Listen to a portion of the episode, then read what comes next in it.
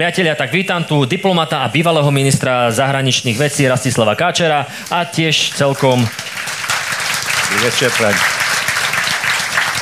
a tiež celkom diplomatického e, Peťa Bardyho, e, predsedu najčítanejšieho spravodajského portálu Aktuality.sk. Ja som veľmi rád, že si sa dnes obliekol.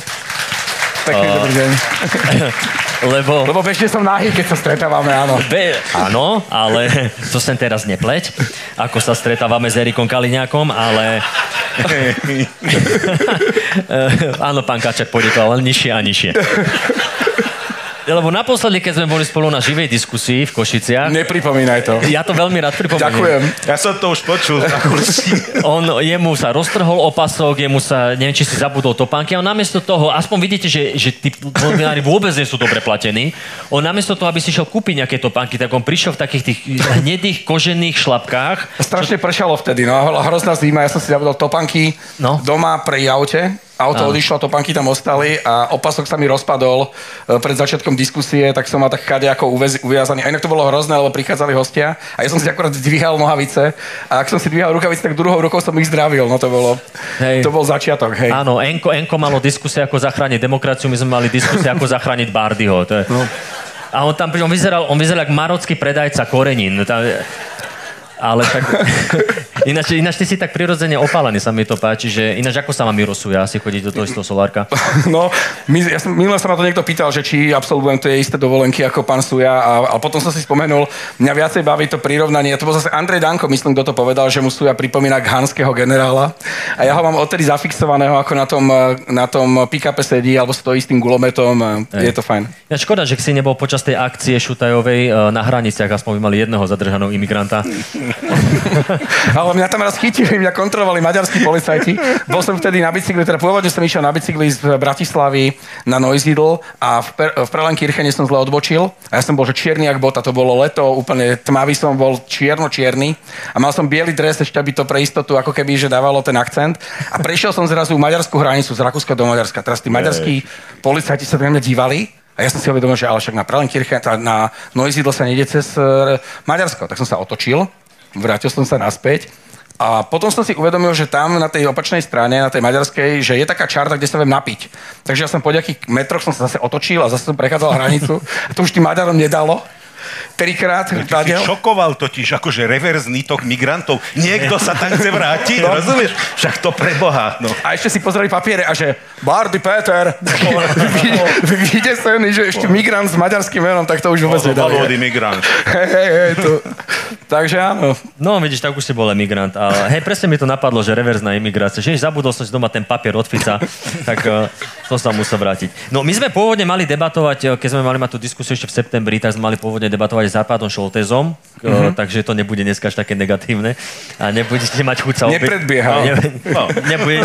Nepredbiehaj. Akože ja, ja mám napozerané aj od vás veci, ale Arpad Šoltez je taký, že tam sa chcem obesiť už počas toho pozerania. He? Že, že toto je také, že čo to hovoril ten pán Káčer a potom to vidím okolo seba a až na druhý deň mi to dôjde. Hej? Že, a, ale tak mali sme s ním teda debatovať, ale on po voľbách e, odišiel do Prahy, zdrhol a ja, moja prvá teda otázka je, že prečo vy ste ostali? Lebo my sme reverzní migranti. No ty, ty áno, to je tebe jedno, ty chodíš Čiže na bicykli, kade ja, Mne to je vlastne jedno, kde sa zjavím, áno. Hm, pán Káčer, Ja trávim veľkú časť môjho života vždy niekde Takže pre mňa je to taký prírodzený stav, že chvíľku som tu a chvíľku som niekde inde profesionálne, takže ja neviem, už viete, po tých 15 rokov, ktoré som strávil kumulatívne v zahraničí z tých posledných 30, mm-hmm. tak človek sa niekedy pýta, že kde je skutočne doma. No a keď učím mladých diplomatov, že dávajte si pozor, pretože sa dopracujete do stavu, kedy poviete si, tam nie som doma, kde som bol, lebo domestikovať sa nemôžem, nechcem, to nie je môj cieľ. A potom sa vrátite domov a začnete povedať, a, a som tu ja skutočne úplne doma. A zostanete také medzi polohe zvláštnej. Ale aby som ešte, prepáč, aby som mm. úplne ako keby, že to iba tak nezazdiel takou jednovetnou odpovedou, tak pre mňa naozaj bolo dôležité aj pred voľbami hovoriť, že nikam neodchádzame, a že tu budeme, lebo zase keby odišli všetci, tak eh, kto by tu ostal, hej? To by si ani tu nemal vlastne dnes divákov, teda aby sme tu nemali dnes divákov. Keby všetci tí ľudia, ktorí eh, uvažujú trošku ďalej, ako je, ako je nakoniec no, sa, sa zdvihli a odišli. Však vieš, no počkaj, počkaj, vieš, na konci si povedia, už viacej tu nedojdeme a druhýkrát, vieš, to bude prázdne. Tak... tak to bola chyba, že sme sa vlastne pozvali. Tak, be careful what you wish for, hovoria. To je Vieš, tak pravda. tam v Terchovej. To ti pripomeniem, keď sa budeš ozývať e, čitateľom z exilu. Ale, ale pán, pán Kačer, vy ste teda bý- bývalý minister zahraničných vecí a bývalý demokrat. Teda Hegerov demokrat, áno. A predpokladám, že taký ten demokrat ešte stále ste. Aký ten? Taký ten akože normálny, normálny nie ten demokrat z, toho, z tej strany, ale akože hodnotovo. Bol som jednu tlačovku, jedno stretnutie predsedníctva, som bol demokrat, áno, dá sa to tak povedať. Na demokrat som, na, som Áno. tak ako... A, a dnes, e, a ináč, to by ma tak zaujímalo, že čo bolo dlhšie, uh, Drucker na ministerstve vnútra alebo vy uh, u demokratov? Asi Drucker na ministerstve. A dnes sa čomu venujete? Ja, ja mám konečne vytúžený, vytúžené, vy- vytúženú prácu. Som muž domácnosti. Hmm. No, celú moju kariéru, teda som bol 34 rokov ženatý, manželka ma sprevádzala a keď sa rozvádzala, tak mi vždy hovorila, že a po tom dlhom manželstve, že vieš, ja som sa ti vždy obetovala, vždy som sa ti prispôsobila. A ja som z toho mal veľkú traumu, priznám sa, ťažko som to znášal. A teraz som si povedal, že ja by som strašne chcel skúsiť, že čo to je muž domácnosti. A vždy som závidel, keď bola žena veľvyslankyňa a mala manžela ako spouse, partnera, a oni mali také skvelé programy všelijaké. A vždy som závidel tým chlapom, keď som v Spojených štátoch, tak rakúska veľvyslankyňa bola mala sympatického muža Tomáša, vždy som hovoril, Tomáš, jej som sa tak rád niekedy s tebou vymenil, aby som chcel byť na ten spouse program, to by som strašne chcel chodiť. Takže dneska, okrem tohoto natáčania, som spouse program, pretože moja partnerka je lekárka, je na lekárskom kongrese a keď tu skončíme, tak idem na tú lepšiu časť, na tú, na tú zábavnú Ďakujeme. časť, takže budem spouse, budem muž domácnosti. Ďakujem, naozaj ďakujeme, že sme takto, že, že sme tá horšia časť. na Áno, lepšiu časť kongresu. Ja takto, aha, okej. najlepšiu časť kongresu. Kongresu. Áno. Nebuď paranoidný. Som bol teraz s tebou d- 20 minút pri bare. A vzadu si hovoril, že nepiješ, ale asi po rozhovore s ním si si dal zo dva, nie? Obráťme list. Preventívne. Také preventívne. No ale uh, tak vaša man, manželka, alebo pa, partnerka či manželka? Partnerka. Partnerka. Uh, vôbec nedodržiavate tradície. Ale uh, va, vaša partnerka teda nebola nešťastná, keď ste chceli ísť, uh, išli ste do demokratov, alebo, alebo vedela, "A, to je Heger, to sa rýchlo skončí. Tak myslím si, že si to nestihla všimnúť.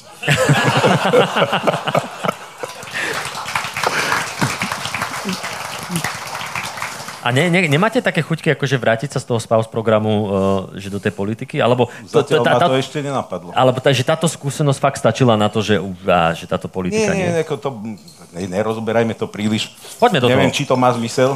Uh, um, ja nie som človek stranickej politiky a, a nikdy ani nebudem. Jednoducho mám iné, inú mentálnu výbavu a veciam, ktoré súvisia so zahraničnou politikou a diplomáciou sa dá venovať rôznymi spôsobmi. Diplomácia je remeslo a ja som 30 rokov bol remeselník. To je tak ako stolár, zubár a čokoľvek iné, novinár v konečnom dôsledku. Treba sa naučiť mechaniku, techniku, vzdelávať. A každý má svoje limity. Niektorý stolár dokáže urobiť lepší stolík, niekto dokáže urobiť knižnicu, niektorý zubár vie vyvrtať zuba, niektorý vie urobiť aj implantát a tak ďalej. U lekárov niekto vie predpísať lieky na chrípku a niekto sa dopracuje do špičkovej neurochirurgie. Diplomácia je remeslo a diplomat je remeselník. Áno. Navyše, tá- v tej polohe, kedy človek sa dopracuje na tie vysoké priečky seniorného veľvyslanca, tak si zvykne na to, že je si tak trošku sám sebe kráľom a zodpovedá si aj za svoje úspechy, aj za svoje prúsery. A v politike je niečo, čo, na, čo, na čo by som si asi nevedel zvyknúť. Že sa postavíte na to, ako sme aj tu videli tie videjka, je to že svatý za dedinou, a byť jeden zo svatých za dedinou, ktorý má veľmi malú ingerenciu malú kontrolu nad tým. A ja vždy som rád, keď, ako keď urobím hlúposť, tak rád si ho priznám a poviem, urobil si sprosto, zhambím sa za to, večer nemôžem z toho spať, nadávam si. Ale ťažko znášam, keď som súčasť niečoho, kde potom si človek povie, Kriste, pane, prečo som tu vlastne stál a o čom to bolo a na čo som tu bol. Tak a, to, a, a toto vidíme v politike, to by, som asi, to by som asi celkom nevedel. Jednoducho. Je to asi moja slabosť, moja chyba, jednoducho, že to tak, už taký umrem. No. To Ne, nebojte sa, je to Hegerová chyba, nie vaša. Na tom sa zhodneme všetci. No ale poďme teda, máme, máme za sebou teda už niekoľko týždňov tej novej vlády a páni, ako by ste to zhodnotili na stupnici od 1 po Andreja Danka, ako veľký prúser to je? To je to, čo slubovali. Vlastne nedieje sa nič iné. A ja dokonca budem úplne, že diablo a advokát, že podľa mňa to je ešte miernejšie, ako sme mohli čakať. A to bolo vlastne, ty si tam mal na tom videu, hej, že, že na jednej strane Robert Fico povie žiadne zbranie, žiadna pomoc a na druhej strane podpíše, čo treba. Čiže hrá tie svoje dvojtvárne hry a to, čo sa deje na policii, čo sa deje v ďalších, eh, v ďalších rezortoch, je vlastne to, čo sa dalo čakať a, a čo vlastne slubovali a, a naplňajú svoje predvolebné sluby, aby, aby v Očovej boli mexické vlny. A nie mexické, slovenské, veľké slovenské urastené vlny z brinze. Ja si na to musím zvyknúť. musím si na to zvyknúť, no. Ale ináč toto je tiež pravda, že oni to hlásali a teraz sú ľudia takí prekvapení a to je, keby ti akože e, v počasí hlásia dážď a ľudia sú vonku prekvapení bez dažníkov, že? Hej, ale zase koľko toho vyriešili? Migrantov, no, vyriešili, hej, medveďa hnedého, dôchodky už vyriešili tiež, že proste idú a hej. checklist ide takto, že... Čak už ani, jo, už ani jogi sa to nevysiela, akože medvedík jogi. No a vy, pán Kačer, ako to hodnotíte? Ja som starý profesionálny paranoik, tuto Peter Bardy spomína na náš dávny rozhovor, kedy som hovoril, diplomat a minister zahraničných vecí je z povolania paranoik, je to jeho pracovnej náplni. To znamená, že musí mať zlé scenáre a tuto by som povedal len dve veci. Prvá je tá, že ja neviem, kto je prekvapený z toho, že niekto si plní uh, volebné sluby, s ktorými vyhral voľby v konečnom dôsledku. Ja si myslím, že to je úplne normálne, a teda každý, kto je prekvapený, tak sa čudujem, že je prekvapený. A druhá vec, v, tých, uh, v tých veciach, že uh, ako mať tie veci pod kontrolou, a s tou paranojou my niekedy podceňujeme tie veci a pamätám si viacero rozhovorov, kedy hovoríme, však ja to strašne neznášam, vo vzťahoch to nikdy nefunguje, keď poviete, že však som ti hovoril, že mm. to takto bude. A ľudia hovoria, no keď im to hovoríte, a pamätám si, v 2012 na Šikákskom samite som mal také vystúpenie, hovorím, Putin vyvolá konflikt, to je otázka času, on ho musí vyvolať, lebo ho potrebuje, bez toho nedokáže ďalej efektívne vládnuť, lebo inak mu Majdan dojde na červené námestie. A prišli za mnou polka toho publika hovoria, vy ste príliš paranoidní, pán veľvyslanec, to nie, to Putin nikdy neurobi. Bum! Hovoril nám to od Mnichovského vystúpenia 2009, každý rok nám hovoril, čo urobí. A my sa hovoríme, nie, to neurobí. Takisto uh, s, pre, s premiérom Cameronom sme rozprávali medzi štyrmi očami, hovorím, keď vyvolal to referendum, hovorím, prosím vás, na čo to robíte? Akože chcete tú Britániu von... Nie, to ja nechcem to ja mám všetko pod kontrolou, to ja len potrebujem umlčať tú konzervatívnu skupinku, čo tam mám. Referendum dopadne dobre, oni na veky budú držať hubu. A hovorím, no, počkajte, ale čo keď to nebudete mať pod kontrolou? Ratate s tým, čo urobí uh, ruská rozviedka, preto aby Britániu vytiahla z Európskej únie, daj do toho všetko. On kúkal na mňa takým nemým pohľadom hovorí, vy ste paranoidní. A dva roky na to bola taká tlstá správa britskej rozviedky s analýzou toho, čo sa stalo a čo som hovoril dopredu. Čiže na Margo toho, čo sa stalo, no stalo sa to, čo sme hovorili, no tak ako, tak ja neviem, čo je prekvapený ja, z toho, však... Ja, ja by som možno dodal potom, ako tu počúvam uh, Rastia Kačera rozprávať, že už by sme sa možno mohli zamyslieť nad tým, že odkiaľ pokiaľ sme svedkami nejakých udalostí a odkedy to už začína byť tzv. Kačerov nový svetový poriadok zavádzaný, lebo toto už naozaj vyzerá nie veľmi vábne a nie veľmi náhodne. Podľa mňa nie Cameron, ale Káčer tu má všetko pod kontrolou ktorý no, to všetko idem, ovláda. Idem, idem zajtra, však kvôli tomu som sa vrátil z Prahy, lebo idem zajtra na stretnutie trilaterálnej komisie, ktorej som členom. A to je organizácia obviňovaná z toho, že organizuje svetový poriadok. Kedy to máte zajtra? A, a ja, ja sa vždy na tom strašne bavím na týchto konšpiráciách, lebo keď príjem na to naše stretnutie, je tu skvelí intelektuálni ľudia, bývalí ministri, premiéry z biznisu, ja neviem čo, významní ľudia, veľmi kultivovaní, vzdelaní, inteligentní vždy je debata perfektná. A vždy si hovorím, keby to tak naozaj bolo, že keď títo ľudia, ktorí sa tu zišli, tých, ja neviem, 150 ľudí, keby naozaj mali tú moc, že vedia zorganizovať svet, že konečne by to fungovalo.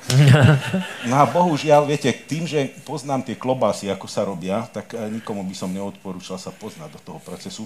Ale viete, ono je to ťažké, lebo ja som na debatu s mojim nebohým mocom, nie, krátko predtým, ako zomrela, vzdelaný človek, lekár, všetko a sčítaný, sledujúc politiku, mal také konšpiračné, také nalepené z tých skupinových mailov a začal mi vysvetľovať nejakú teóriu, že ako to je. Ja som sa smial a hovorím mu, otec, hovorím, pozri, som tvoj syn.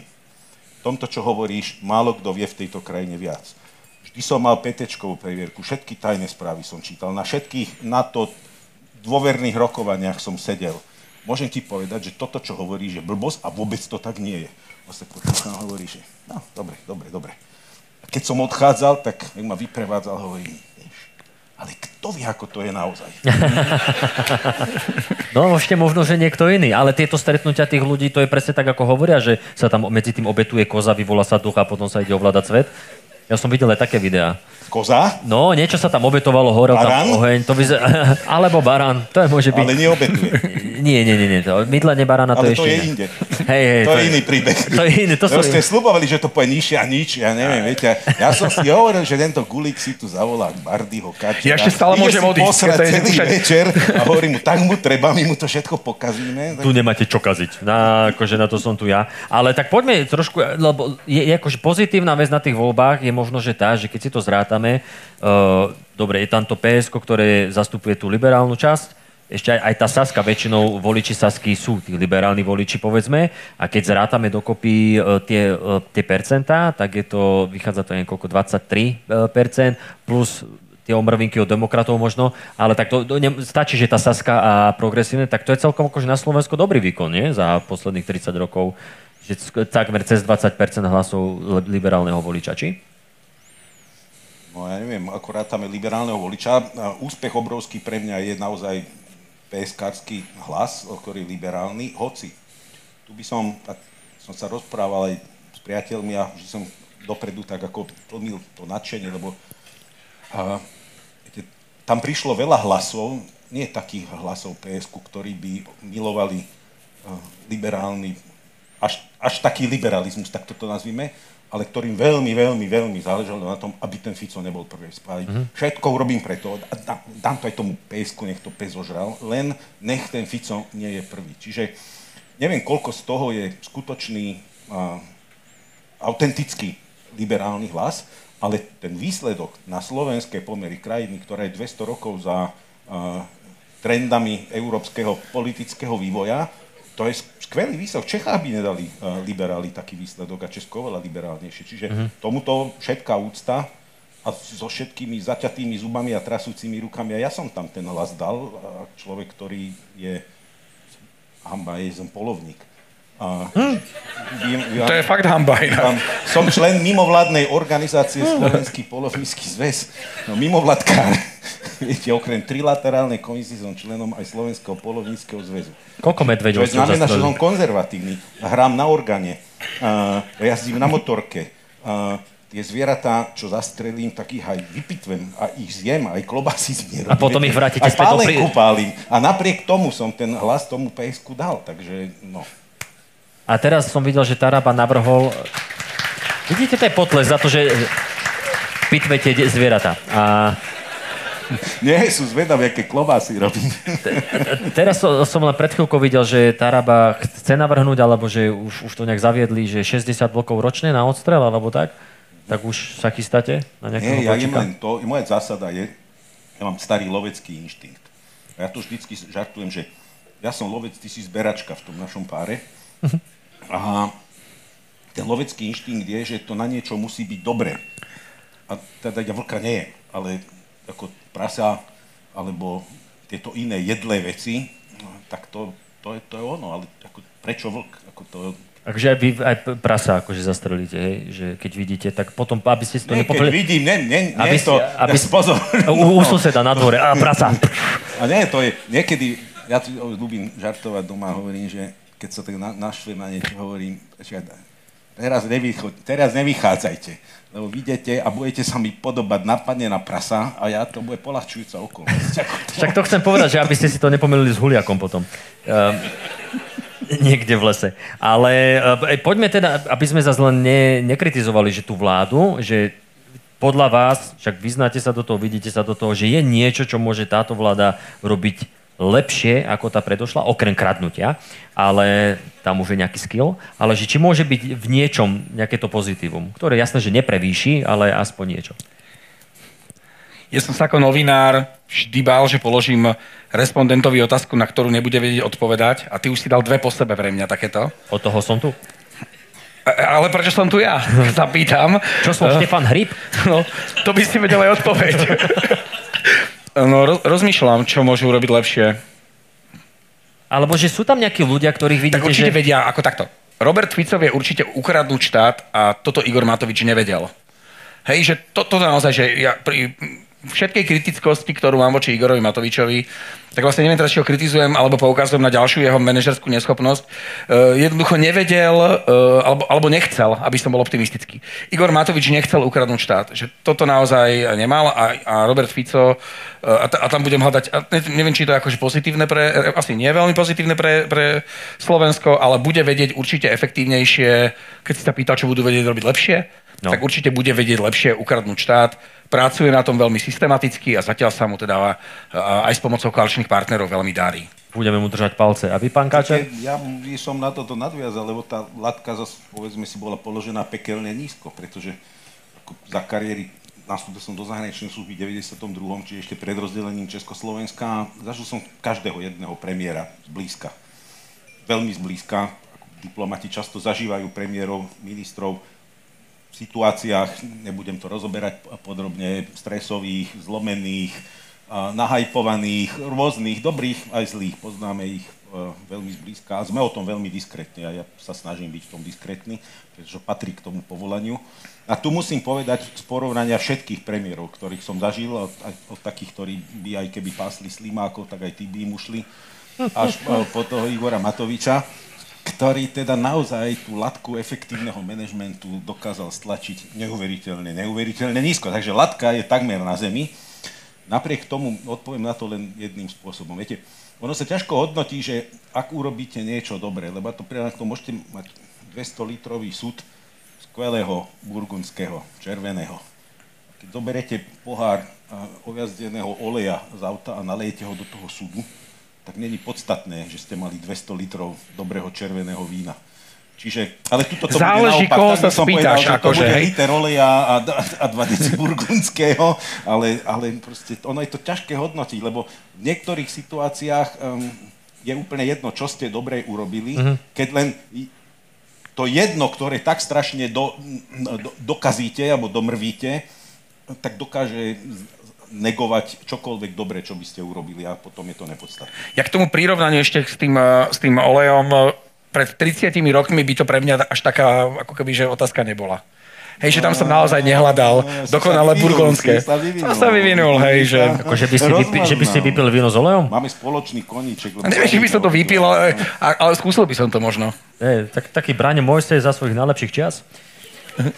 No ale dobre, napríklad, že Andrej Danko už má obavy o fungovanie vlády kvôli očkovaniu a mimovládkam. Hej, a teraz, že či aj vy máte obavy z toho, že by to nemuselo vydržať tieto 4 roky, lebo pri Ficovi sa to takto veľakrát, veľakrát... Ja mám obavy, že to vydrží 4 mm. roky. No áno, lebo, lebo, lebo toto je to, že ono sa to vždycky všelijako javilo, ale ten Fico to vždycky udržal. Ale takže či máte tie v úvozovkách obavy? Mne sa páči tie exit modely, hej, že, že ten, ten um, exit plán Eh, Andrea Danka, ktorý má inštalovať eh, Rudolfa Huliaka späť na miesto, kde mal byť, je pre mňa niečo, čo nemohol vymyslieť Andrej Danko.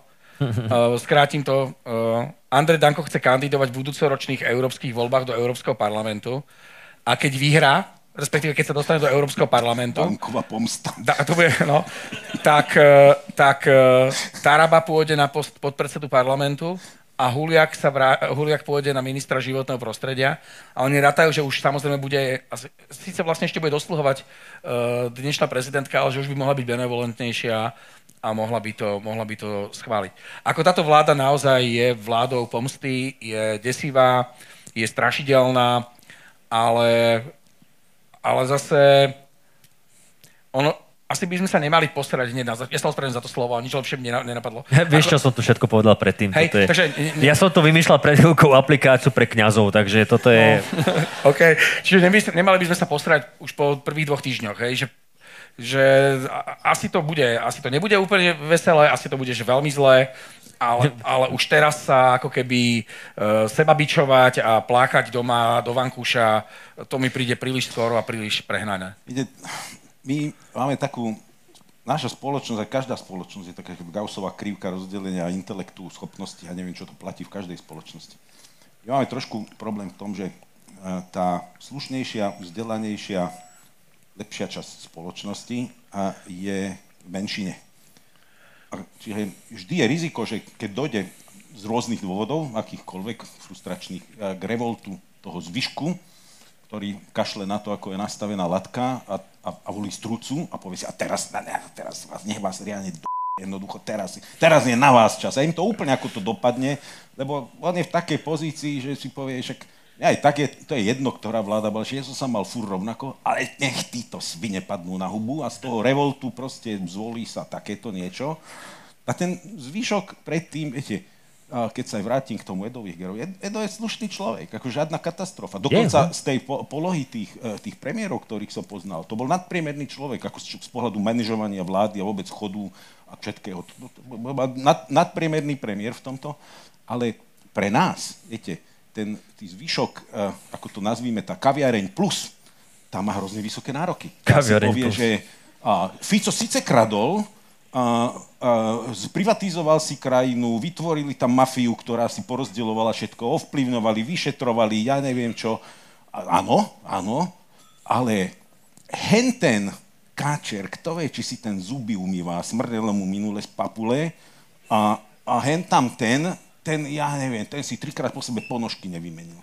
A skončíme s tým, že všetci povedia, viete, my toho princa Bajajú chceme. My máme ten syndrom tých sitňanských rytierov, lebo konečne prídu tí sitňanskí rytieri.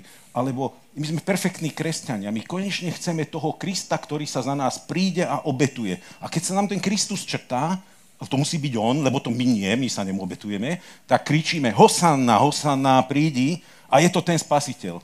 Za ča- rýchlejšie ako v Biblii už kričíme ukrižuj. A toto je problém. A potom ten zvyšok tých lotrov proste má ľahkú robotu, lebo my chceme princa Bajajú alebo nikoho a potom máme Fica a potom hovoríme, Ježiš, však on robí to, čo nám slúbil. Hm. Ale takto ono, ja som veľakrát už počul od ľudí, ktorí hovorili, že ja budem voliť toho a onoho, lebo on tak, on vie rozprávať. Že vie, vie rozprávať, populisticky vie rozprávať. Hovorím, to čo je? Akože to, to ako keby Milan Škriňar dostal cenu za najlepšieho športovca a Milan Škriňar najlepší športovec, lebo on vie chodiť. No ale tu je ešte aj taký ďalší syndrom, že oni, až sa s týmto narábal aj Matovič, to sa netýka len takého Fica, no ale oni sú takí ako, ako z nás, oni sú takí ako my, oni tam rozumejú. Oni sú takí obyčajní ľudia. Áno. A je zaujímavé, viete, že, že, pozrite sa, Eh, keď dostanete infarkt, Prieva teraz zle začína spíchať za hrubnou kosťou a poviete si, bože, už to ide na mňa ide. Ako, čo chcete? Chcete, aby pre vás prišiel obyčajný človek? No chcete, aby vás zobrali na kardiochirurgiu a chcete, aby sa vám menoval špičkový kardiolog. Keď eh, sa vám zrazu zamrzne prevodovka na aute, no idete do zelovocu? No tak chcete obyčajného zelovocára, no chcete špičkového mechanika, ktorý vám to čo najlepšie opraví, nech sa vám to nepokazí. Zajímavé, že takéto nároky nemáme pri správe štátu. Tak to je, jak mal Boris Kolár ešte v 2016, keď boli voľby, tak on mal e, tie billboardy, že mne môžete veriť, ja nie som politik.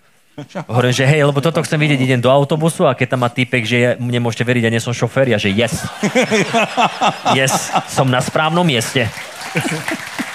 Ale uh, keď sme pri tých odborníkoch, eh, tak prejdeme teda k zahraničnej politike, keď už vás tu máme. A nástupcom na tomto vlastne poste, eh, vašim nástupcom je Juraj Končita Blanár. A je, je to prorusky zameraný absolvent Vysokej školy dopravy. Tak by sme sa akože chceli spýtať, že akú veľkú hambu očakávate, že nám bude robiť?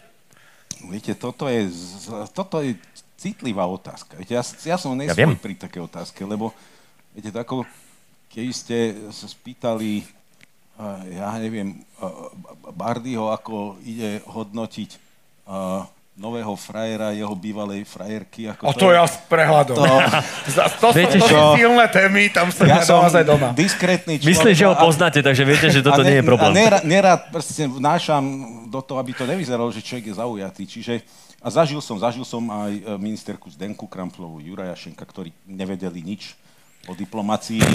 A, ako, u mňa není, takto poviem to, pre mňa nie je podstatné, kto je minister zahraničných vecí, ale ako stabilná je inštitúcia, ktorú vedie a ako profesionálna je tá inštitúcia, ktorú vedie. Hmm. My sme mali to privilegium, že sme mali kariérnych ministrov už dlhší čas, ktorí mali úctu a chránili inštitúciu. Ani ja, ani Ivan Korčok a myslím, že Miro Lečak v princípe tiež. Proste nerobili politické zásahy. Každý riejiteľ, generálny riejiteľ, aj veľvyslanec za Ivana mňa určite boli len z kariérnej služby, ľudia, ktorí mali na to talent, ktorí mali na to naslúžené a ktorým sme verili, že to budú robiť.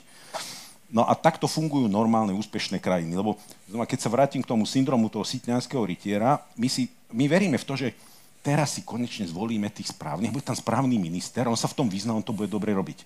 No pozrieme sa na tú Britániu. Británia uh-huh. je funkčná, úspešná krajina, trikrát sa tam do roka zmení premiér. Ministri sa medzi sebou poprehadzujú. Minister financí sa stá ministrom zahraničných vecí. V živote Dunstu nemal o tom, čo robí.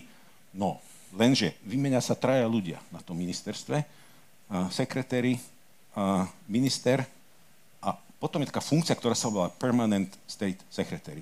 Ten sa nevymení a nevymení sa nikto ostatný. Čiže v normálnej krajine, ktorá je znakom je úspešná, sa to poviem odborné slovo, má administratívnu, vysokú administratívnu kapacitu, tak je charakteristické to, že v princípe je jedno, či je to končita, alebo končitá, alebo kriváň, jednoducho, ja neviem, to, nie je to tak podstatné, pretože v princípe žiadneho veľvyslanca to nezaujíma, že či sa zmenil ten minister. Minister zadáva zadanie, ale tá služba to nejakom profesionálnom. U nás je problém, že no, máme také chuťovky už.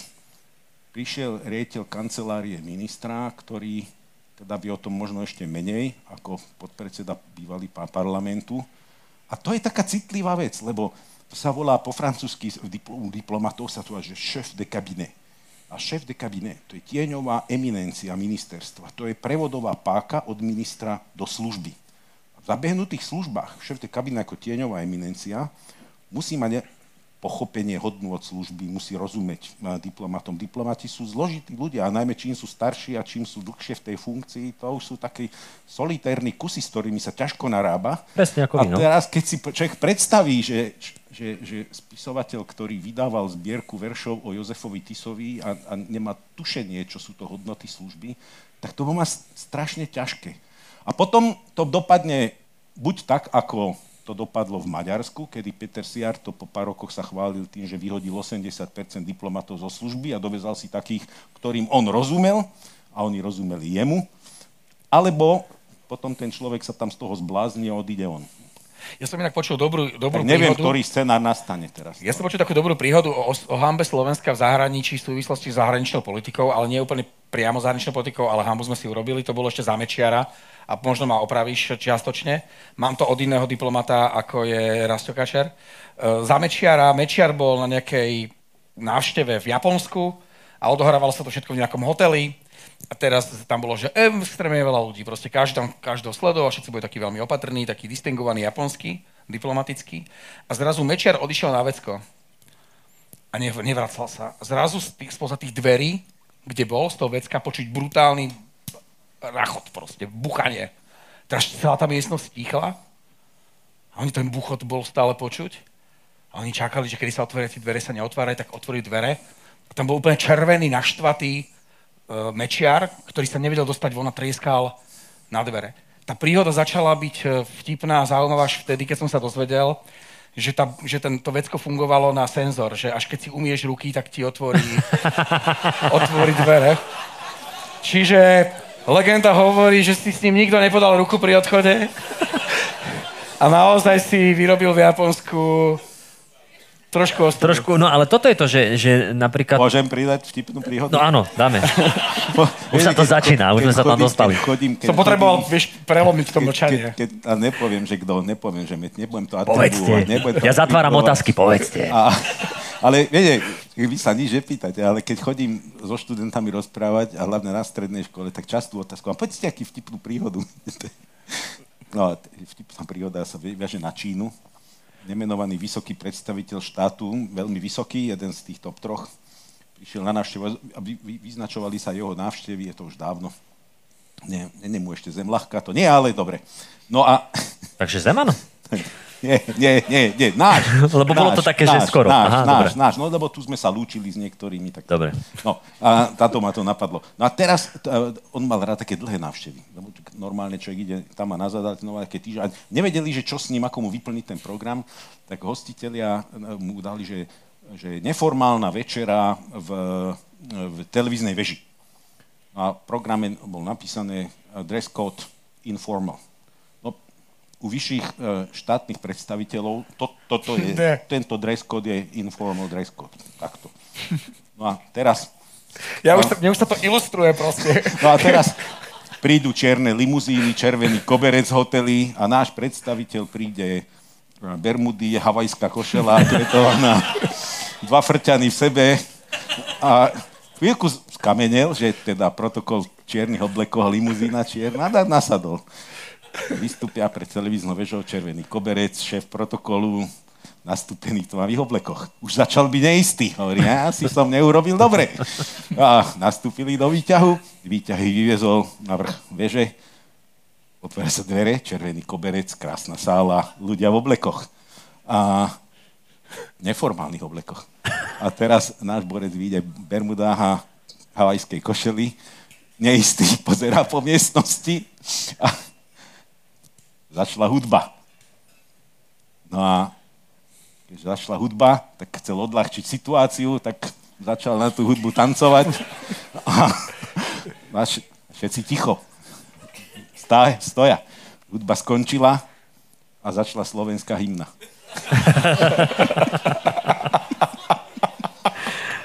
Akože, To je výborné. Podľa mňa ani nemusíte hovoriť, e, kto to bolo, pretože všetci vieme, že to bol Gašparovič. Nie, nie, nie. Pri- Poviem, že nie. Nebol. Nie, nie. Dobre, takže nie, on ideme vymenovať, hej? No ale dobre, presne o tomto sa bavíme, že tá, uh, tá reprezentácia, hej? Že ja viem, Ináč, že... túto príhodu, toto poviem. Túto Povedz. príhodu mám od účastníka zájazdu, ktorý mi to reprodukoval a účastníkom toho zájazdu bol mladý začínajúci poslanec Robert Fico. Oh. Keď to vypáčite od neho, že kto to bol, tak to musí on povedať, lebo to mám od neho. Dobre, takže to, to zistíme. To ja si napozerám dokumenty, to asi hneď... Dobre. A v ďalšom dieli to bude. No ale podľa neoverených zdrojov, uh, ale presne toto je to, že tá reprezentácia v zahraničí a že eh, hej, toto dáva zmysel, že sú nejakí úradníci, ktorí si odvádzajú svoju robotu a potom Šimkovičova môže prísť s nápadmi a, a môže medzi tým písať listy. Inak, prepač, ona tam písala v tom liste, že je čelná predstaviteľka. A mne to bolo strašne smiešne, až kým som si neuvedomil, že šéf-redaktor Popolský je redaktor načelný. A, Tak som si uvedomil, že vlastne musím byť aj ja opatrný, ako, ako sa oslovujem sám seba no ak, ak by mal na byť... sociálnych sieťach. Náčelník, Načelník, no. No ty by si mohol byť čelný predstaviteľ niečo. Akože. toto Ja by sú, som mohol ísť do otvoreného konfliktu s kufom. to sú tvoji indiáni a ty si náčelník. Ty si jak, jak tí dva baráni do seba by takto išlo. No ale že... Ale tam by intelekt naozaj nevyhral. Ale to ide o tú reprezentáciu, že, že máme tam teda nejakých ľudí a napríklad ten Blanár, on v tých, v tých o, aj predvolebných štúdiách a vždycky, keď niečo rozprával, tak bol taký hustý, jak tá jeho brada. A že či bude, že či bude aj na tých o, mítingoch alebo niekde príde do zahraničia, tak tam asi sklopí už, uška a nebude, či ja neviem, čo on vôbec je po anglicky. Vie? Poznal som ministrov, ktorí nevedeli jazyky a tlmočili. Priznám sa, že to je veľmi neefektívny spôsob fungovania. V dnešnom svete a, angličtina sa stáva naozaj skutočne lingua frankov. Mm-hmm. Ešte keď som začínal diplomácii, boli francúzski, luxemburskí, švajčiarskí diplomati, ktorí zásadne hovorili po francúzsky, len z princípu. A no dneska príde človek na rokovanie s francúzským veľvyslancom a hovorí po anglicky. Keď som, keď som prvýkrát v rade NATO, čo je oficiálny orgán, rozhodujúci najvyšší orgán rozhodovací NATO a veľvyslanec, stály predstaviteľ francúzsky pri NATO, začal hovoriť po anglicky, tak som si myslel, že prišiel koniec sveta. Takže dneska naozaj uh, angličtina je, a nie že pre ministra zahraničných vecí, vnútri VÚ kopec tých negociácií, ktoré prebiehajú medzi ministrami, štátnymi tajomníkmi. Tá angličtina je, je tak samozrejmá, že ja už prestávam považovať angličtinu za cudzí jazyk a, a, a to za absolútne nutnú, elementárnu výbavu. A myslím, že pre väčšinu ľudí, ktorí tu sedia v tejto miestnosti, to je, to je ab, absolútne spontánne normálna vec. To nie je kvalifikácia. To je akože, že, že viem jesť príborom, alebo, alebo ja neviem, že si viem uviazať šnorky na topánke, alebo... Tak, čo- na Tým ten, príborom by som bol naozaj opatrný. tak ako v TV Slova, Bydličku do hlavy. tak ako v TV Slovan majú ruštinu, tak my máme angličtinu. A, e, no e, dobre, ale, ale ke, keď, keď sa bavíme o tom, že e, tá angličtina, no však už prvý bol, už aj vtedy to bola hamba tých 13 rokov dozadu, alebo keď to bol pán Galko, keď bol minister a ja idem teraz na nejaký kurz Máš angličtiny. status. Máš status. Už vybavený teraz u neho. Áno? Á, dobre, pán Galko, zdravím vás. On je teraz kde? On chce fackať. Koho? Kohokoľvek. Kohokoľvek. Ešte On sa tak tvári, ty si s ním mal nejaký... No, nie. To... Kamarát mi hovoril. Kamarát ti hej, hovoril. Naozaj, že, Účastník zájazdu. mm, že píše statusy, že koho všetkého by chcel vyfackať. Že mal by dostať výchovnú, tomu Jaj. treba dať výchovnú. No, hlavne od Galka, áno.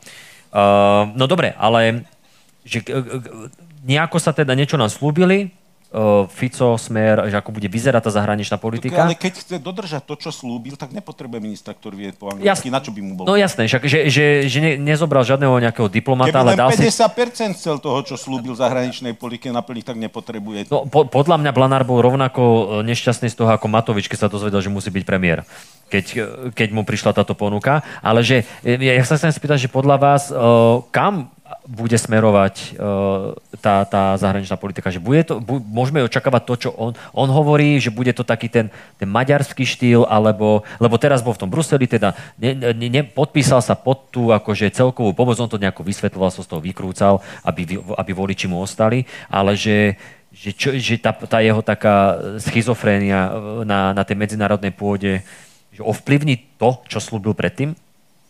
No, tak slúboval v prvom rade sa tváril veľmi č- č- celá tá retorika Oni bola veľmi- veľmi tak, tvrdo, ako keby no. to bolo napísané v Kremli, jednoznačne ten skript bol absolútne ľahko identifikovateľný, čiže ak chce naplňať takúto zahraničnú politiku, tak sa treba robiť, pozrieť na to, ako to robí Viktor Orbán. No to Fico to povedal.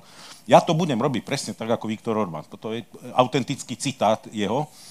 No a Viktor Orbán to robí tak, že hrá takú sofistikovanú politiku, ale Viktor má svoje presvedčenie. Viktor sám seba vníma ako proroka. Viktor má politickú víziu a ideológiu.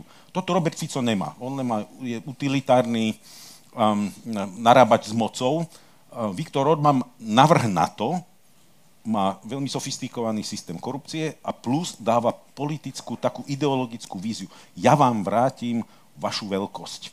A preto aj ten národ mu je troška ochotný tolerovať, že však kradne, ale on to kradne, pre, on to myslí dobre. On, on, toto aj Mečiarovi niektoré. On možno, ale on tvorí tú kapitálotvornú vrstvu Slovákov. On, on nedá tým kradnúť tým zlým, on dá tým dobrým kradnúť. A v tomto Viktor je veľmi úspešný a tá ideológia mu v tomto pomáha. Toto síce Fico nemá, ale tie- tie metódy, ktoré používa Orbán, sú také cukor a bič.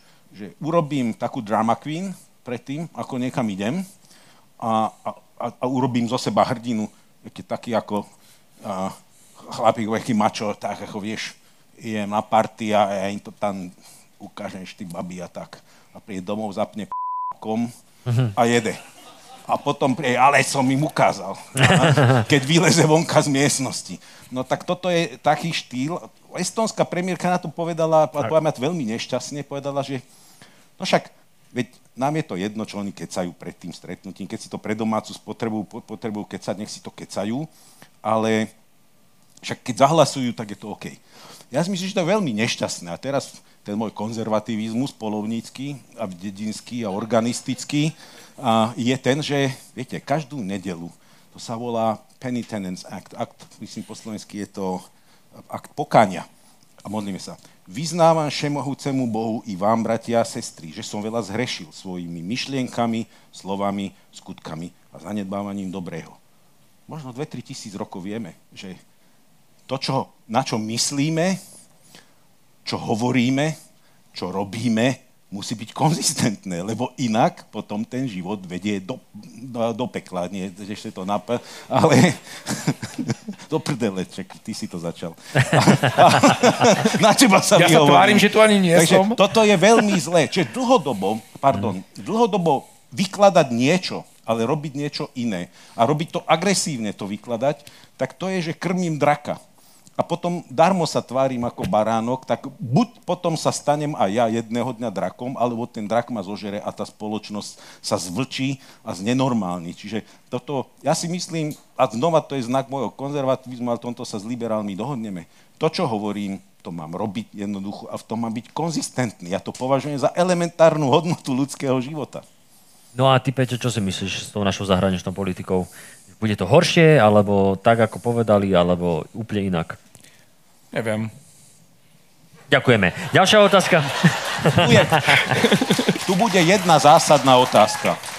Viktor Orbán je dneska to, čo sa, my to, my to po slovensky, v angličtine to je, že pain in the yes, my to hovoríme, že trn v riti. A je niekto, kto je tolerovaný, ale všetci ho majú v zuboch. Jednoducho, každý ho najväčšie roztrhal. A problém je, a všetci hovoria, ale však čo sa nám môže stať, keď sme v EU? A ja hovorím, počkajte, ale to je problém, že sme v EU z pohľadu takejto deviácie. Lebo keď bol Mečiar, tak bola na nás páka. A bolo, že ej, ej, počkaj, tak ako ty sa nevieš pratať do kože, no tak nebudeš v EU. Hm? No dneska sme tam. A dneska vieme robiť problém. Čiže to, že sme v EU, je súčasť problému.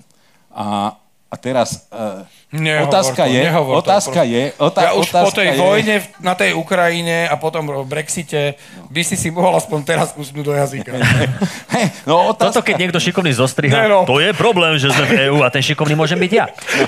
a, a problém je, že koľko je trpezlivosti v tom kolektíve tých 27 krajín na ďalšieho štrajkokaza a na, na ďalšieho proste prevíta, na, na ďalší hemeroid. Uh, proste, či, či, či si povieme ešte druhý, potrebujeme jednoducho, že, že kde, je tá, kde je tá línia trpezlivosti, pretože to sú už ako vírus.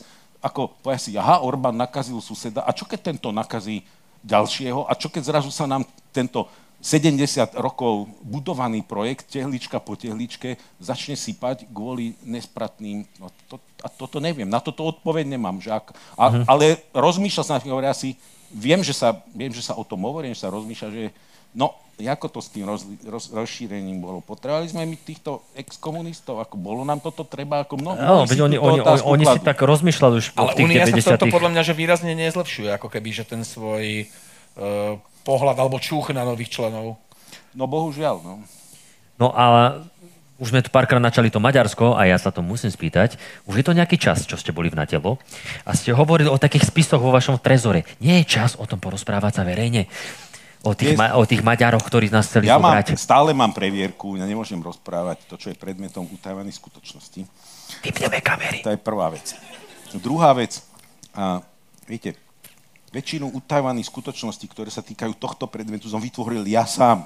Pretože som bol 5 rokov veľvyslancom a, dlhé roky sa venujem tej bezpečnosti. Je to môj, ako hovoria angličtine znova, to pekne že bread and butter. A bezpečnostná politika je môj bread and butter, chleba s maslom. To je to, čo, keď nič nemáme, tak si dáme chleba s maslom.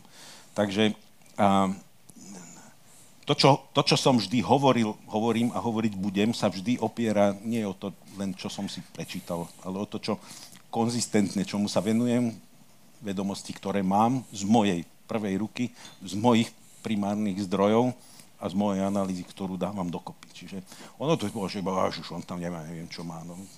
Ja všetko, čo hovorím, je to, čo povedať môžem, bez toho, aby som proste Dobre, tak budeme len dúfať, že ostaneme naďalej zatiaľ len otrhnutým územím a už nie opäť pripojeným územím. A poďme... Tak viete, v histórii sa stáva to, je to atribuované Markovi Twainovi, že história sa nie, história sa neopakuje, ale často sa rímuje. A my na toto máme tendenciu zabúdať, lebo my si myslíme, že, že ten vývoj je vždy lineárny, lebo to zle, čo bolo, to už sa predsa nemôže nikdy opakovať. Veď my sme úplne na generácie, my sme už poučení a to sa, nám sa to nemôže stať. Viete, vždy si hovoríme, nám sa to nemôže stať, kúkame na toho chudáka, na tej onkológii, hovorím, a on má pankreas, ale mne sa to nikdy nemôže stať a potom zrazu sme na slne a povedia nám, že máme pankreas a, a potom hovoríme, no môže sa nám to stať. Toto si hovorili Buchare, v Samarkande v 13. storočí, keď sa blížil Džingis Khan, čo ten primitív na, tom koni chlpatom a s tými zakrivenými šablami a čo býva v tých kožených stanoch, čo takýto trulo nám tu môže urobiť. My tu máme zlaté paláce, knižnice, chirurgov, vedu, astronómov. A bum, a zrazu ste v prachu a ste v prachu na 2000 rokov jednoducho. Takže, viete, znovu sa vrátim k tomu, diplomat a minister zahraničných vecí. Človek, ktorý, ja som bol policy planner, je povinný byť mierne paranoidný. A nie preto, že im mal z toho potešenie, ale preto, aby sme mali scenáre, ako zabrániť takýmto deviáciám a takýmto vývojom. Keď si hovoril o tých chlpatých koňoch a máš šablách, tak raz si šiel cez maďarské hranice na koni a... No, a mne to pripomínalo slotu, ja som si myslel, že tá pointa bude, že slota, lebo ten bol známy týmito výrokmi. No chudák kôň, na ktorom by sedel slota. Nie, nie, slota hovoril, teraz už áno. Zvlášť teraz. A zvlášť teraz, no, ale, ale on hovoril o tých, o tých maďarských eh, poníkoch, že to boli že to boli nejaké smiešné kone a Turul, že je papagaj. No, a paradox je ten, že ja sám mám uh, silné maďarské korene a aj hovorím po maďarsky. A ja Veď voláš Orbána Viktor, hej? To si štyrikrát povedal. Vicky. Môj otec do konca života vedel po maďarsky tak ako po slovensky a stará mama nevedela po slovensky. Takže ako ja mám dobrý vzťah nielen ku gulášu a libamaj a, a ludáškaši, ale ako, no, ja to tisíc rokov je našich spoločných, to je naše spoločné. Mm-hmm. Teraz, viete, som sa tak smial a na zomri som tam pripísal, keď tam dali, ako ten eh, Zuzana vypráža tie, ten bundáš kenier a hovorím, bundáš kenier si my Slováci nedáme, ištenem, jednoducho, to je náš národný kenier. Jen, tak, a toto je, tisíc rokov sme tak, tak takto previazaní. Viac Áno, čak, a, to, a to ma mrzí, že, že potom neviem, idem do Budapešti a vidím uh, aj, aj v rôznych múzeách, že ako si tú históriu tak akože pečujú. No že... tak keď my si ju odhodíme a, do smetiaka, a my, prečo by a, si ju nepečovali? No a pritom je to akože aj naše akurát, že vôbec sa o to, o to nestaráme a, vy, a potom si tu rozprávame o tom, že vlastne sve, Svetopluk bol tuto z doma niže, alebo odkiaľ. Ale ja, ja... My sme radi tí tutajoši a olejkári a drateníci, ako však si si v tom volkáme, však potom nemáme zodpovednosť, lebo však v tom nie my sme pokazili, to tí páni pokazili, lebo my len poctivo drateničíme, olejkárčime a tak a paseme ovce, my sme tí čistí, my za to nemôžeme, keď sa svet po, on to, to po, pokazí. Ale ja ti raz trochu pri, prihrám teraz podľa mňa, ak budete rozprávať, lebo je také, také všeobecne zaužívané v tom Maďarsku, kde tie pamiatky si teda hičkajú a tak ďalej že dávajú našim štátnikom vyžrať, keď prídu prvý raz do Budapešti. Hovorím o tom, ako ich privítajú pred tým eh, hradom tam postavených tých, ja neviem koľko, uh, husárov na tých koňoch, no, áno, alebo rokovania áno, áno. proste, že si sadnú do obrovskej miestnosti, ktorá je, ja neviem, kráľovské sídlo bývalé, Uh, celé to tam je v zlate a teraz tam ten slovenský politik v tom zánovnom obleku sedí a díva sa na toho s tým bajúzom, na toho Maďara, ktorý mu deklaruje, tak, že, že kde prišiel vlastne. Nenahrávaj mi, nenahrávaj mi. Ja to rád nahrávam, ja to takom užívam. Len my, ja to, toto ma vedelo veľmi iritovať ako veľvyslanca, lebo ja som hrdý človek a toto mám z tej maďarčiny, lebo tý, tá, tá, prí, princíp maďarskej nobility bol, že hoci na ale hrdo. No a toto, toto ja v sebe mám, a to je moje kredo diplomatické, že aj keď ste tú krajinu vždy troška na rúžovo primalujeme, aby to nebolo radšej, ako, ale buďme hrdí. No a teraz, keď takéto situácie boli, čo mňa vedelo vytočiť, keď ten slovenský návštevník, keď mu oni predvádzajú toto všetko, tú parlamentnú krásu, lebo že ten parlament, ako budapešťanský a britský parlament, je prekrásny parlament a to je náš parlament, jednoducho. To sú najkrajšie parlamenty v Európe. A naša, naša reakcia na to, naši, všetci takmer do jedného, vieš, ako na to reagujú? Povedia tým Maďarom, že no však, veď, to, veď aj my sme sa podielali na tomto parlamente, veď naši starí otcovia tu chodili na múračky. A mne tedy ide trafiť šlak z toho, pretože v tom parlamente boli naši poslanci, my sme v Budapešti mali kompletné elity. Tam Budapešť bola naše hlavné mesto. Tam boli podnikatelia zo Slovenska, z Banskej Bystrice, Stodolov, Palác a ja neviem jednoducho čo. A my povieme, my sme tu chodili na múračky. Alebo chlapi tu vozili drevo. My sme tu vozili drevo na to. To je naše drevo. Sa, a, to, to sú, a to sú také situácie, z ktorých mňa je trafiť šlak, mm. kedy si, sami seba sa vmanipulovame do polohy toho, toho chudáka baču, pane Báčo, nepíte tú vodu studenú, ale ten stereotyp je šialený. No a, a do toho, čo tiež ma vedelo vytočiť, tiež nepoviem, ktorý vysoký ústavný činiteľ a, to bol. To Zistíme. strašná situácia. Na rokovaniach sedíme a pre, hovoríte predseda parlamentu, maďarský nacionalista, revizionista, otras. Namiesto vlajky EÚ, než ako túto Che Guevara, namiesto vlajky EÚ si zavesí vlajku Sikulska v kancelárii to je taká, akože to je dosť veľká provokácia a na parlamente to vysí. No a teraz rokujeme, prekladalo sa slovensko-maďarsky a ja nejaký zvyk, že počúvam na jedno ucho tlmočenie a, a druhým počúvam, čo sa hovorí, lebo niekedy to tlmočenie nie je úplne korektné. Čas treba do toho zasiahnuť a korigovať. To sa mi stalo mnohokrát za kariéru.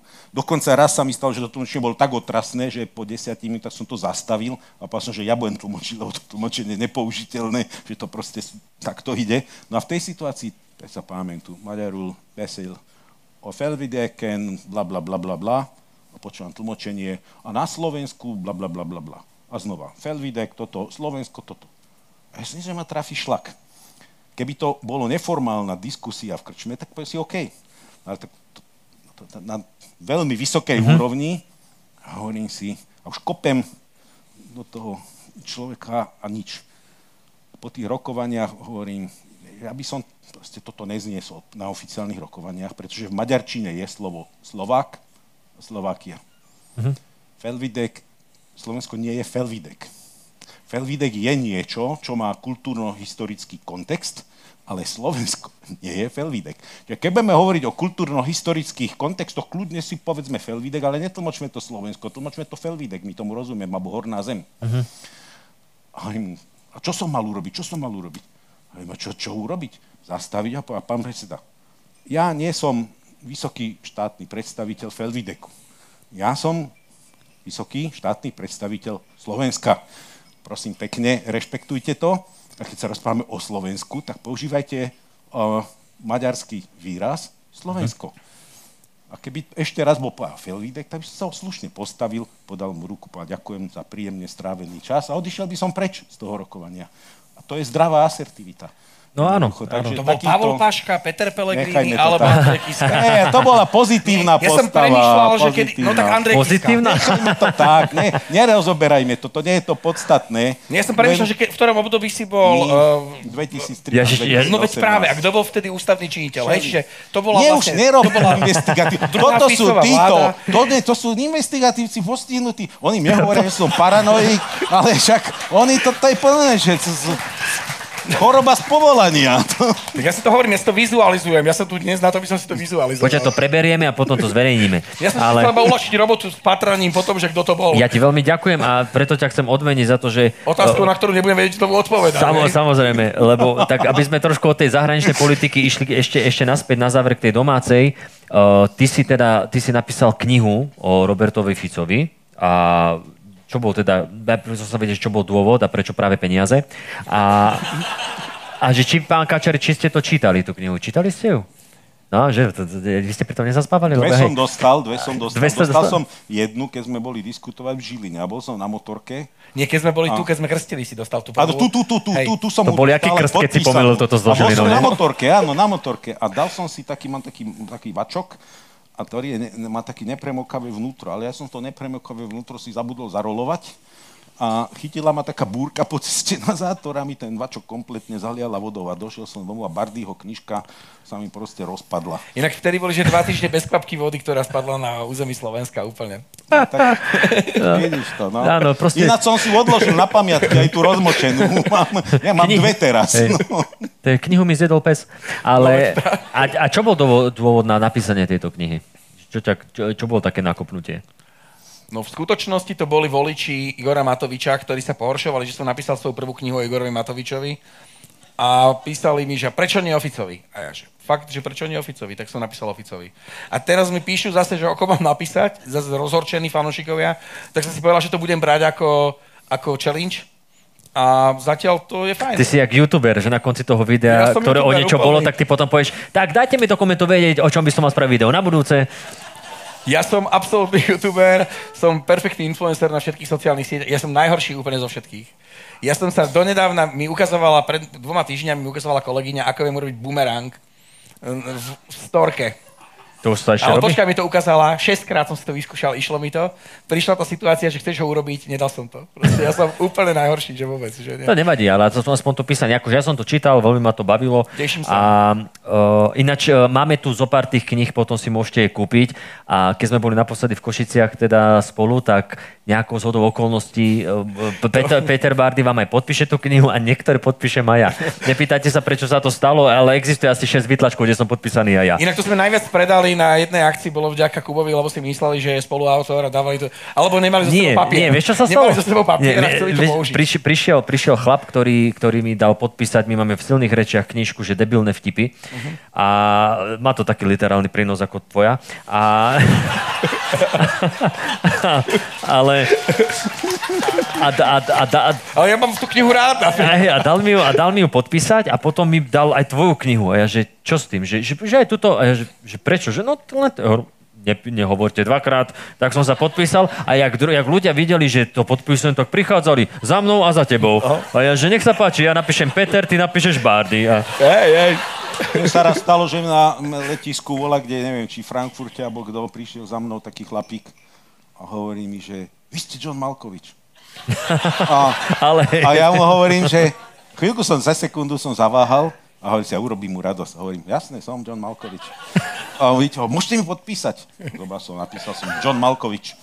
Hovorím, možno do dneska sa teší a deťom hovorí, že... No, Joj, Johna Ja som akože- Prečo nie Bardyho? Tak Ja som mal asi 3 sekundy pocit, že som slávny. Išli sme s Mišom Vašečkom po Bratislave a išli sme o odozdávanie cien úradnícky čin roka.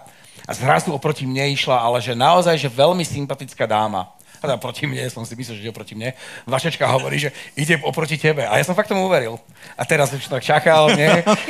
som sa štilizoval do tej pozície, poviem, že dobrý deň, teším ma, som to ja. A ona, že dobrý deň. A som, že vy nie ste Sulík. Ježiš, toto sa stále počúva aj mne v Košiciach. V Košiciach som išiel po ulici a jeden za mňa taký krč vykrikuje, že, že ty si Sulík.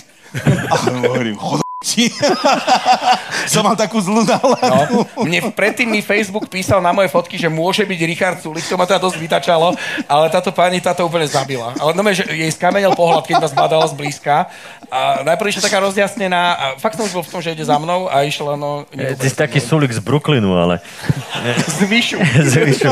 Než podľa mňa Su- Sulik vyzerá ako Bukovský, keď je mimo diety. A, ale myslíš si, že tú tvoju knihu aj čítajú čitatelia Smeru, alebo... A teda v čitateľa Smeru. Ja nepoznám žiadneho... Voli, voliči Smeru. Ale Tam spíš- nemáš, tam nemáš čo čítať, ani program. Ale vieš čo je for, že ja mám v životopise, že som robil pre Smer.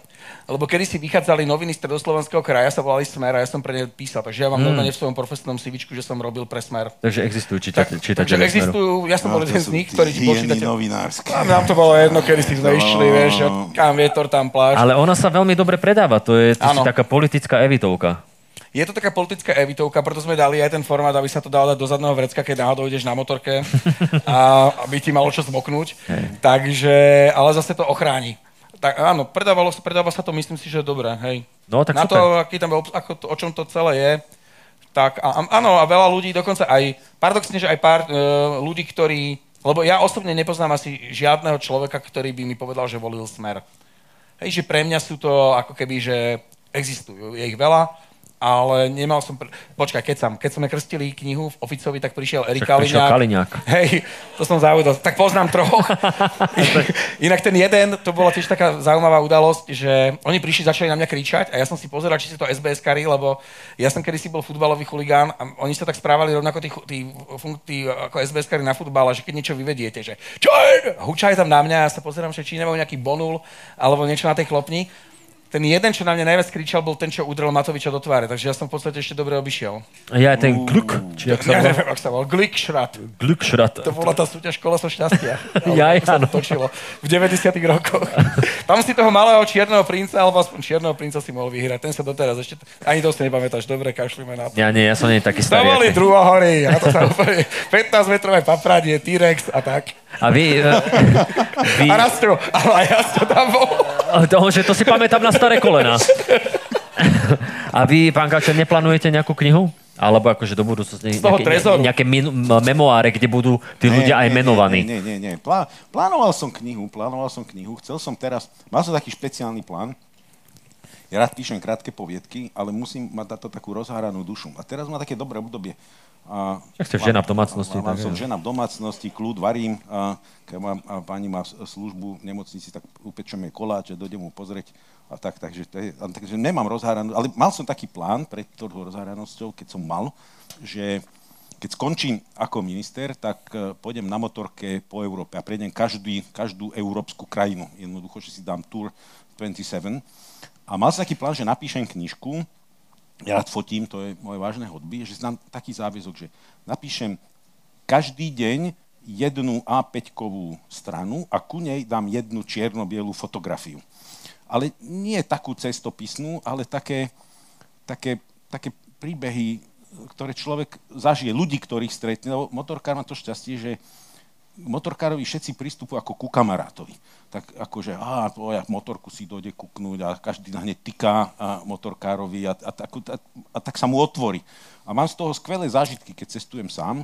Vždy niekto si ku mne prísadne, niekto si ku mne príhovor, alebo ja sa k niekomu pridám a vznikajú z toho krásne situácie. A mal som taký plán, že urobím, že na každý deň, že to bude vlastne krátka A5 poviedka a jedna fotka. A ešte som sa nevzdal toho plánu, takže takúto O, určite plánu. toto chodte... O politike určite písať nebudem. To Vieš, je akože 100%. čokoľvek. Kamarátsky motorkári, si predstavujem tú, tú spanilú jazdu tých, br- tých eh, slovenských motorkárov priateľských, Kalíňak, Hambalek, Slota, jak si to idú na tých, na tých javách Ja som lone rider, ja som taký, vieš. sám. Dobre, určite do toho chodte, určite sa to bude predávať.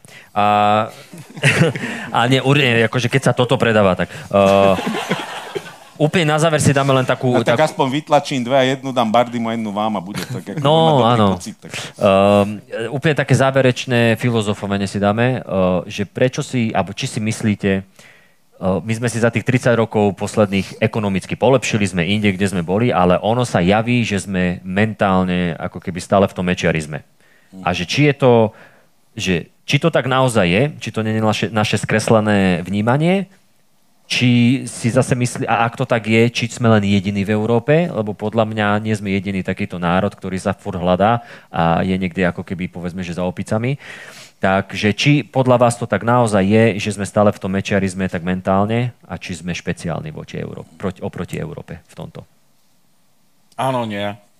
Boha, ty si jednoduchý. Nie, tak, tak, tak akože takto. My sme sa o tom rozprávali pred tým začiatkom, že, že vlastne aký je ten mentálny setup Slovenska. Že my sme do veľkej miery kopírujeme takú tú tradičnú slovenskú rodinu, kde v domácnosti môže dochádzať k domácemu násiliu, deti môžu byť týrané, sexuálne zneužívané, kde jednoducho to naozaj nemusí byť úplne v poriadku, ale susedia musia mať pocit, že sme usporiadaná rodina. V nedelu sa oblečieme do oželeného oblečenia, a ideme do, do kostola ideálne, kde deklarujeme spokojnosť, že my sme takíto, že potrebujeme strašne okolo seba e, deklarovať takú tú funkčnosť, e, lásku, úctu k tradíciám, jeden k druhému, ale v podstate vnútri nás, vnútri sme, a teraz netvrdím, že, in, že jedinci, ale ako tento spoločenstvo, že vnútri sme naozaj veľmi rozhádaní, veľmi si ubližujeme, sme veľmi zamindrákovaní, naozaj, že mnohí ľudia sa prebudili, a to nie je otázka, že, že roku 2023. Ja keď som písal Fica, tak som si pozeral voleb, prieskumy verejnej mienky z mája 1990, kde už 70% ľudí bolo nespokojných s ponovembrovým vývojom a chceli pomaly návrat k tomu, čo bolo pred novembrom 89. Čiže pol roka potom.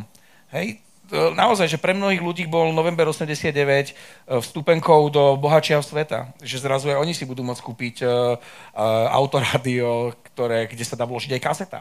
A nebude musieť byť pašované, že si budú môcť eh, kúpiť rifle inde ako v Tuzexe.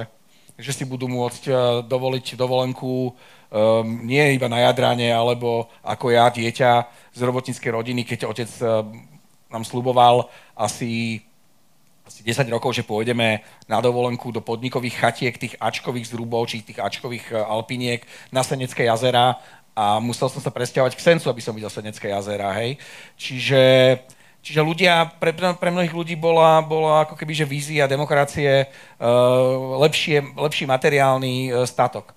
Ale tým, že dosiahli nejaký level, tak sa furt proste porovnávajú s tým západom a vidia tie, tie rozdiely. Čiže tá frustrácia sa ako keby nabaluje, zväčšuje sa a, a, a ten pozitívny sentiment, no mnohí už si aj nepamätajú, ako to bolo, však ani ten Luboš Blaha si nepamätá e, to obdobie spred novembra 89 a neverím, že, že mu kdokoľvek z jeho bezprostredného okolia hovorí, že sa vtedy má lepšie. On si ani nepamätá to, že chodil na tie prajdy, vieš. No, hej, čiže, čiže neviem, no, ale na tú prvú otázku, no, máme, máme problém, hej, máme problém a, a keď povedal svojho času Jan Langoš, že, že na Slovensku bude demokracia alebo bude lepšie až vtedy, keď vymrú poslední, ktorí si pamätajú, uh, ktorí sa narodili pred rokom 89, alebo nejak takto proste bolo. Parafrazujem to veľmi, veľmi uh, zjednodušene. Tak ja si myslím, že to nestačí. A teraz netvrdím, že musí vymrieť 5 ďalších generácií, to, to nie. Len si myslím, že tá cesta nie je vymieraním a tá cesta, na to, na, na to neviem odpoveď, že ako to, ako to napraviť. A čo sa týka toho, či sme na tom naozaj veľmi zle, tak dobrá správa, alebo či sme jediní, kto sa má takto zle, tak dobrá správa je, že nie hej, že nie, Nie. Čo by dali takí Američania za také Slovensko, hej? Tam si zober, že muž s rohmi v, vo veste chlpatej dobil kapitol. To sme tu ešte nemali. Ako Americký máme... sen. Hej, že my, my sa tu zavzdušňujeme s prepačením na, na Huliakovi. Uh-huh. Hej, že proste ako to dno sme si ešte ako keby nezažili. Aj keď to máme pocit, že ho máme dennodenne ja to neprivolávam. Ale možno, že to je ten problém, nie? Že sme si nikdy nezažili takú tú to, akože toto, toto je téma Arpa Čoltes hodina a pol. Uh, že, že, že, že, Lebo už som sa že, ja nie, že sme, si, že sme si nezažili taký ten krvavý boj za, nejak, uh, za, nejaké, že, za Slovensko, za vlast, že proste nie, že aj sme mali šťastie v tej ale histórii. Prepáč, ale veď mali sme krvavé SMP, ako to není úplne ale áno, áno. bezbolestná historická skúsenosť.